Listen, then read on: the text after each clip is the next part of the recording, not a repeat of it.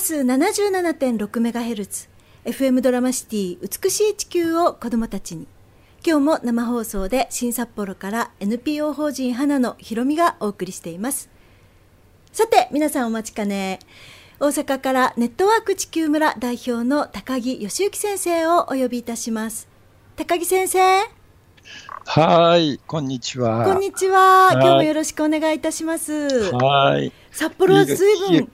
いいお天気だよ。あ、大阪もですか？大阪も、はい。ああ、全国的に今日はいいお天気な晴れのマークがついていたんですけれども、ちなみに何度ぐらいですか？えっ、ー、と多分えっ、ー、と室内あここはあのセントラル入ってるから多分18度ぐらいかな。18度。お、うん、ちょっと札幌も近くなってるかもしれません。うん、はい、ずいぶん暖かくなってきました。桜なんかは咲き始めちゃうんですか、大阪はそろそろ。えっ、ー、とね、まだね、近くでちらのはまだまだだね。ああ、そうですか、うん、和歌山がなんかちらほらという話がそうですか。大阪は和歌山よりちょっとね、ちょっと北だからね。ああ、そうですか。わかりました。ちょっと安心したりして。はい、えー、最近のニュースで気になることがいくつかあったんですけれどもまずはドイツの旅客機が墜落したその原因が副操縦士が意図的に高度を下げて墜落させたというふうな形でニュースが流れているんですけども、うん、こんなことってあるんだろうかっていうショックが大きいんですけれども。初めてですですね、はい、そのレベルではね。そうですよね。うん、なんかもう飛行機に乗るのが怖くて仕方ないなと思うんですけれども。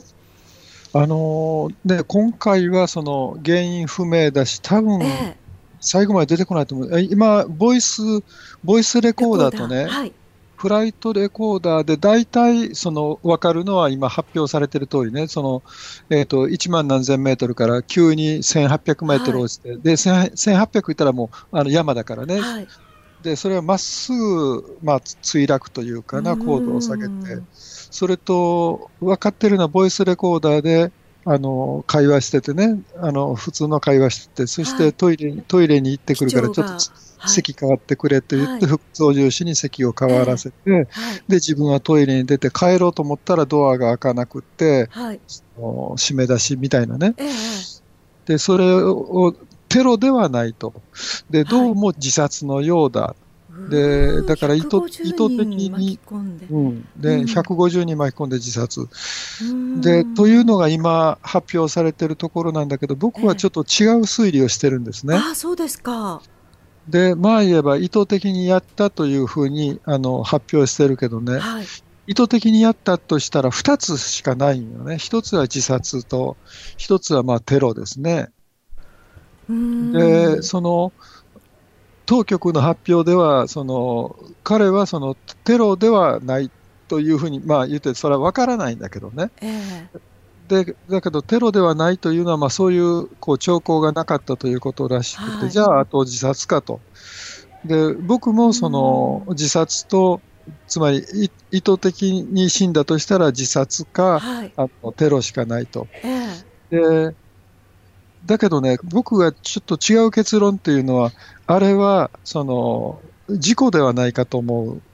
で、事故というのは急にね、はい、急に何かがなって、その副操縦士がもう慌てふためいてというんだったら、それは明らかにボイスレコードに載ってないんですね。はいぱりね、大変なことで、おそらくそれだったら機長がどんどんどんどん叩いてるわけだから、助けてくれというふうに、当然、副操縦士は機長にあの求めるよね。だから、事故、あのいわゆる機械的事故ではないと。そしたら、実はね、一番決定的な部分、私が感じるのは、ずっと呼吸が一定に続いていたというね。えー、呼吸は聞こえていたので。ま、でそれも普通の極めて冷静な呼吸だと。えーはい、で冷静な呼吸の音が聞こえてるということはね、まず自殺を考えてる人間は絶対に冷静な呼吸はできないと思う。ああ、なるほど。うん、そして、おまけにそのテロでもう墜落させようとしてもね、冷静な呼吸はできないと思う。ああ、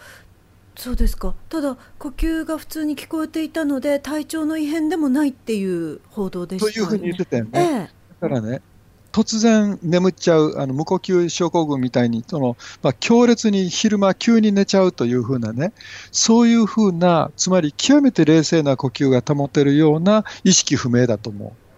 あえじゃあニュースで言っていた機長が外からドアを開けるようにって言ったけど締め出されたっていうふうに言ってではなくて、ええ、ホテルの、ね、自動ロックになってたと思う。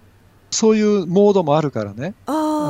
あ、じゃあ、その操縦室のドアは自動ロックがかかったので、別に副操縦士があの意図的に鍵をかけて、そうそうそう閉じたんではないという。そう。やっぱり一番ね、重要なのは、その、極めて冷静な呼吸っていうのはね、意識があったらね、絶対あの状況でね、墜落するまでの1分間っていうか2分間、全く冷静で折れないと思うね。そうですね、すごい勢いで下がっていくんですもんね。だからおそらくその自殺であってもテロであってもね意図的であってもあるいは事故で操縦桿が動かなくなったって言ったって、絶対叫ぶと思うよね人間は。うんなるほど。だから、そのね、えー、テロだったら、あら、助けたまえと言うだろうし、はい、パニックだったら、あの、キャプテン、キャプテン、キャプテンと言うだろうし、うんうん、メーデー、メーデーと言うだろうしね、えー、それを一切発してないのは意識不明だと思う。ああ、なるほど。え、でも、そんなことは一切聞こえてこないですね。あの、結局ね、あの、おそらく可能性として、それは上がってるんだけども、なんていうかな、それをたまたま選んでなかったし、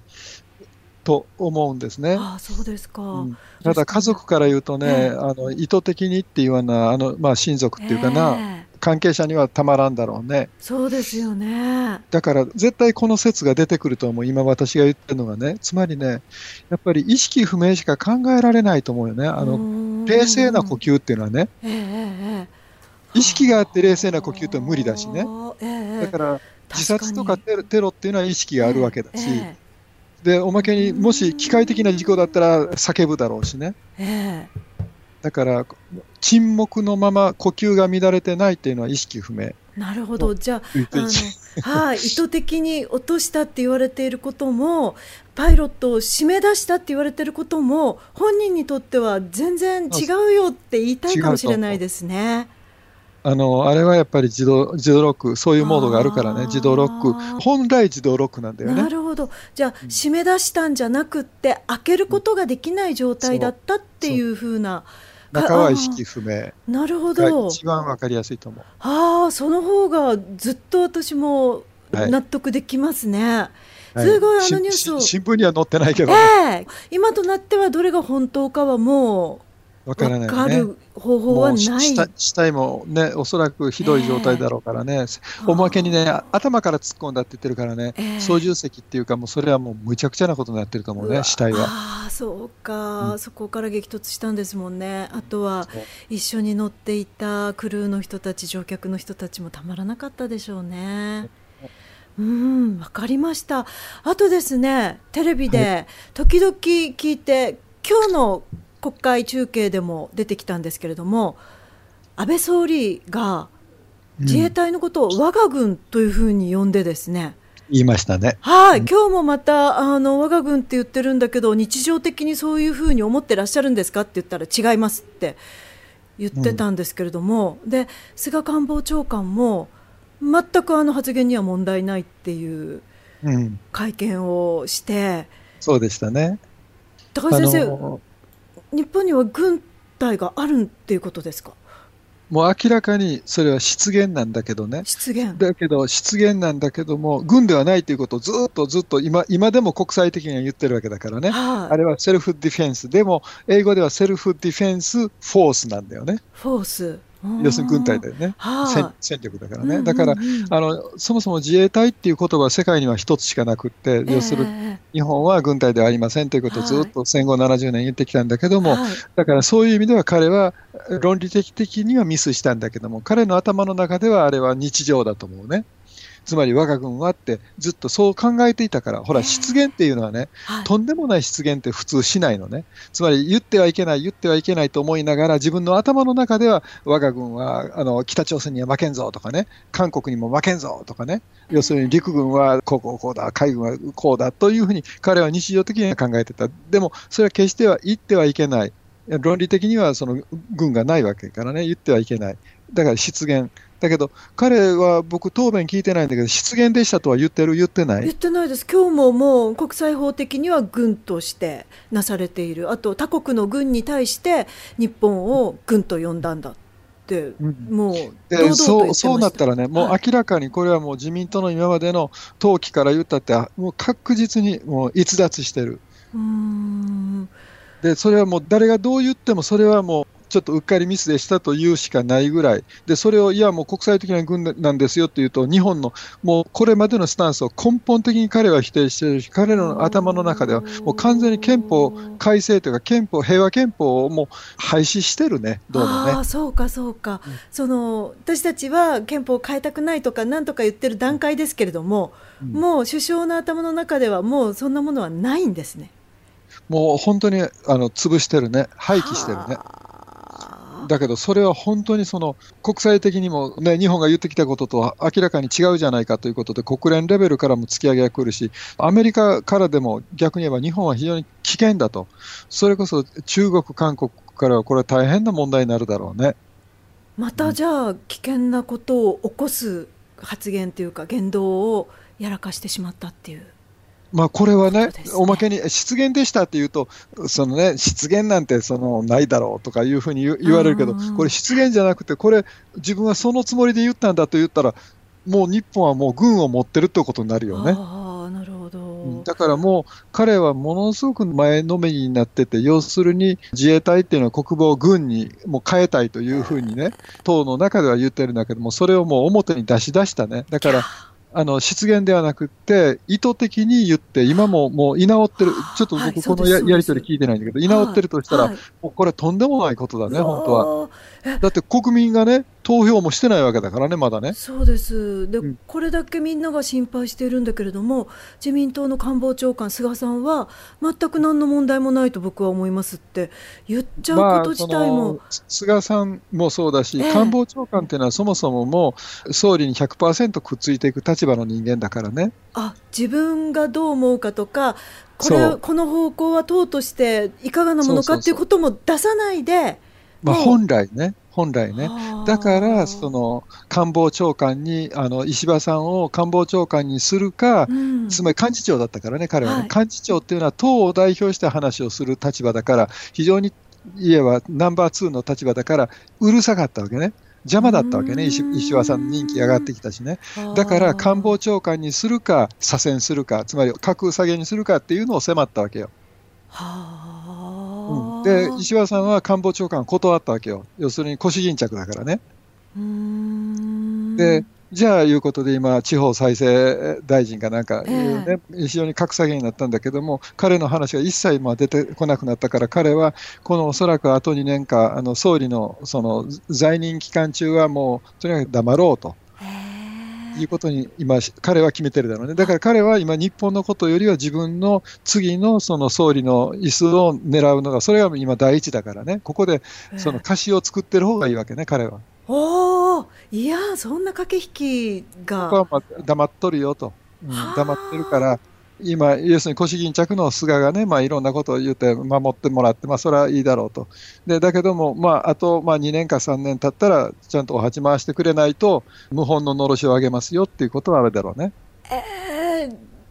そそれは、どうなんですか、その狭い世界の中で自分の利権のためにそういうことをしていて、この日本という国は？ということで、そういうことで、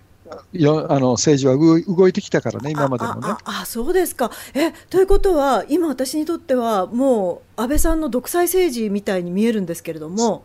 それを止めたり、ね、いや、ここのことはもう少しこういうふうに考えたりとかっていう、何かそういう発言をしたり、総理と話し合いをしてくれるようなブレーンはもう周りにはいないということでしょうかね。本当にやってほしかったけどね、私もそう思うんだけどね、それに小泉さんが一番本当は発言できる立場だけど、はい、ちょっと早めに動き動きすぎてね、もう小泉さん、もう頭おかしくなったよねぐらいになってるし、で要するに今までのその総理経験者が力あるわけね、はい、だけど、その前は菅さんとか、えー、野田さんとか、まあ、その辺、まあ、自民党はもうだめだと。自民党はもうあの役に立たない、でも、まあ、小泉さんあたりが一番現役としては力を持ってたはずなんだけども、原発の方で先に動いちゃって、あの人おかしいっていうことで排除されたから、あと動けるのはね、まあ、麻生さんはもう万歳賛成っていうことじゃないんだけど、まあ、ここで、そのなんとかして、今、副総理という、まあ、結構おいしいところにいるからね、えー、まあ、言えば、自分のおいしさの方が、日本のあの危うさよりは大事なんだからね。そうですそしたら、要するに、遡っていくと、要するに直前が、まあ、麻生さん、で、その前が福田さん、で、その前が小泉さんとなったら、まあ、小泉さんが一番強いんだけども、それがもう今、逆に言えば、もう自分で落ちちゃって落馬したみたいな感じになってるからね、自民党の中ではね。で、そうなると、もうあと、まあ、細川さんはちょっともう論外なんだけど、あと、森さん、あのかつての森長老とかね、長老がどのぐらい動けるかというと、もう森さんも勢力落ちてきてるからね、もう10年以上経ってるから。だからもうはっきり言って、その対抗馬がいないっていうか、苦言を言える人がいないわけ。そうですか。あのあと、例えばね、もうちょっと重鎮いうか、総理を経験してないところでは野中さんとかね、まあ、鳩山邦夫さんとかいうのもいるんだけども、まあ、ちょっとやっぱり総理まで行ってないと知れてるよね。あそういうもんなんですか。あの例えばね、古賀さんなんても結構強かったんだけどね、古賀さん、九州のね。だけども、この辺も、都市は上上だけども、もう総理まで行ってないし、もう要するに引退してしてしまった人という感じになってしまったね、今。そうですだから今はもう本当に朝青龍、あのちょっと白鵬とは言いたくないんだけど、朝青龍みたいな立場だね、もう傍若無人だね。これは任せておいてはだめだということですね。もう絶対だめ、だからこれはね、もう統一地方選で、本当の唯一のね、すぐ、可能性はね、えー、目前に4月12日と26日に統一地方選挙があるので、う。ん、2つ分かれてるね、前期後期で。はい、ええ。ーうん、そっか、じゃあ、ここでもう国民の意思をはっきりとこう一票に託して。そう見せるしかないですね、やっぱりな今の総理大臣、安倍さん。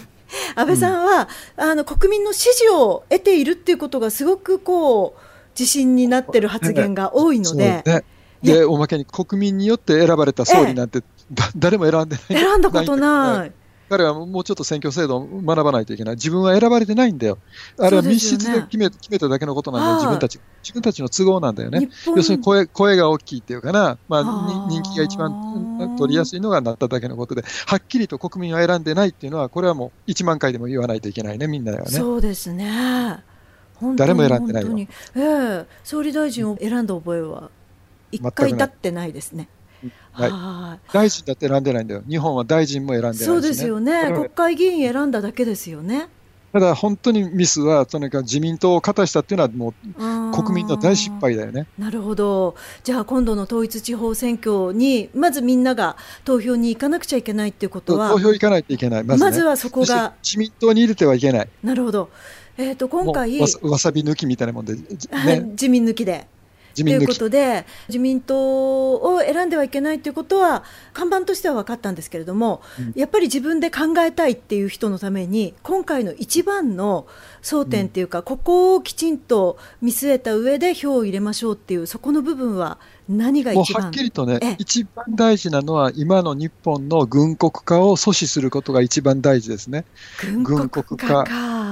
本当に嫌な言葉なんだけど、そうですね、なんて間違いなくね。もう集団的自衛権とかなんとかっていうようなレベルじゃなくても、日本の国が軍国化するっていう。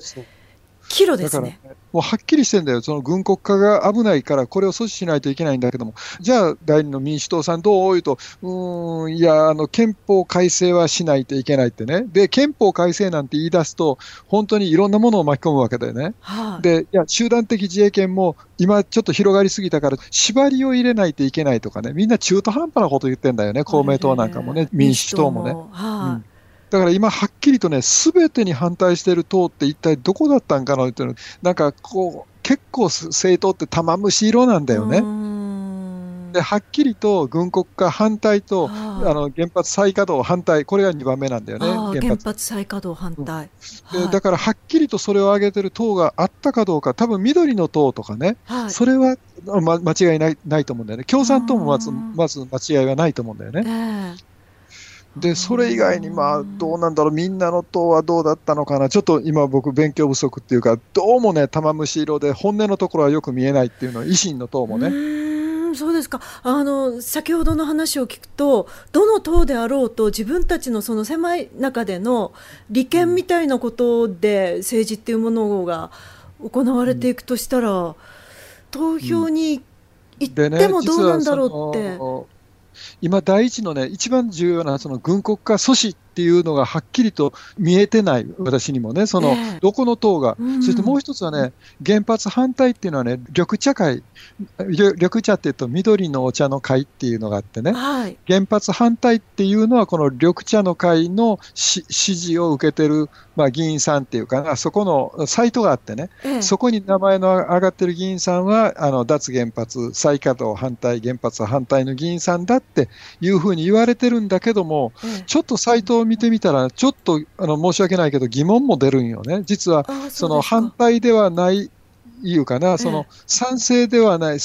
あの再稼働に賛成ではないと言ってる人も含めてるとか、なんかこれを認め、だからその私はここは、ここだったら OK というふうにこの場では言えない、とにかく緑茶会っていうのは割とね、その反原発の人たちのあの支援組織だというふうに言ってるけど、僕はそれをまるまるですよっていうふうには言えない。ただ、緑茶会というのがあるので、え皆さん調べてくださいとは言える、わかりました。緑茶会っていうのはグリーンティーの緑茶のグリーンティーですね。グリーンティーね。あなるほど。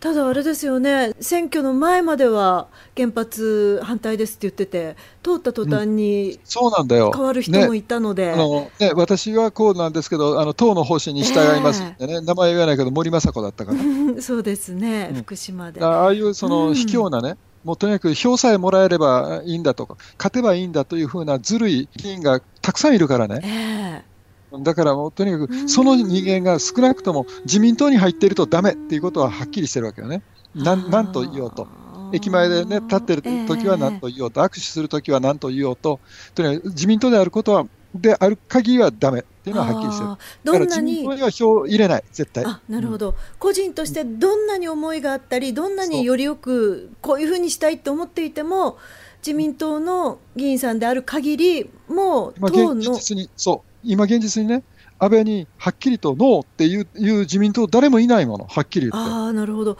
おかしいなって思っていてあの選挙前の演説ではそういうことをどんどん言っていてもそれが言えなくなるっていう。言えなくなる現実にバッジをつけた途端に。誰も言ってないからね。今、今バッジつけてる自民党は誰も言ってないから、原発の反対とはね。そうですか、なんか、だから選挙行きたくないんだよねっていう声が聞こえてきそうなんですけれども。なっちゃうんだよね。だけどもだ、だからもう一回言うけども、自民党以外にとにかく入れること、でできたらね、僕はその高井さん、じゃあどこ入れるの言うと、やっぱりずっとぶれてないのはね、やっぱり緑の党と,、えーと、共産党なんだよね。で共産党は名前が嫌いっていうけど、僕も名前嫌いなんだけどもね、え。ー、だから庶民党に帰ろうと思ってるんだよね、庶民党。庶民党。って 要するに貧乏人に対してね、まあ、貧しい人たちに対して、国民の圧倒的多数が庶民だからね、庶民に対して、そのね、顔を向ける党がいい。あなるほど。自民党は国民の方を向いていない、にもかかわらず、それが圧勝するなんて、本当にね、国民が自分が庶民だということをどうも理解してない、なんかそのプチ、ね、プチブルみたいに思ってるのよ、プチブルジョワみたいなね。そうですね、中の上だと思って1000万円とか2000万円持ってるぐらいでプチブルにならないんだよ。あら、そんなに持っていたら。前はね、だから1億円とか5億円とか、はっきり言ってね、5億円以上がブルジョワだから、ね。5億円以上じゃないとブルジョワと呼ばれないんですか？でらららでブルジョワっていうのは5億円以上で、そして0.1%なんだよ、99.9%はそんなに関係ないんだよね。でもっと言うと、国民の80%はね、あの3000万以下なのね、はいはい、要する3000万以下が80%、これが庶民なんだよ。で間違いなくこのあのラジオを聞いてくれてる人は100%庶民なんだよ。そうですね。はっきり言って3000万 ,3000 万未満は庶民。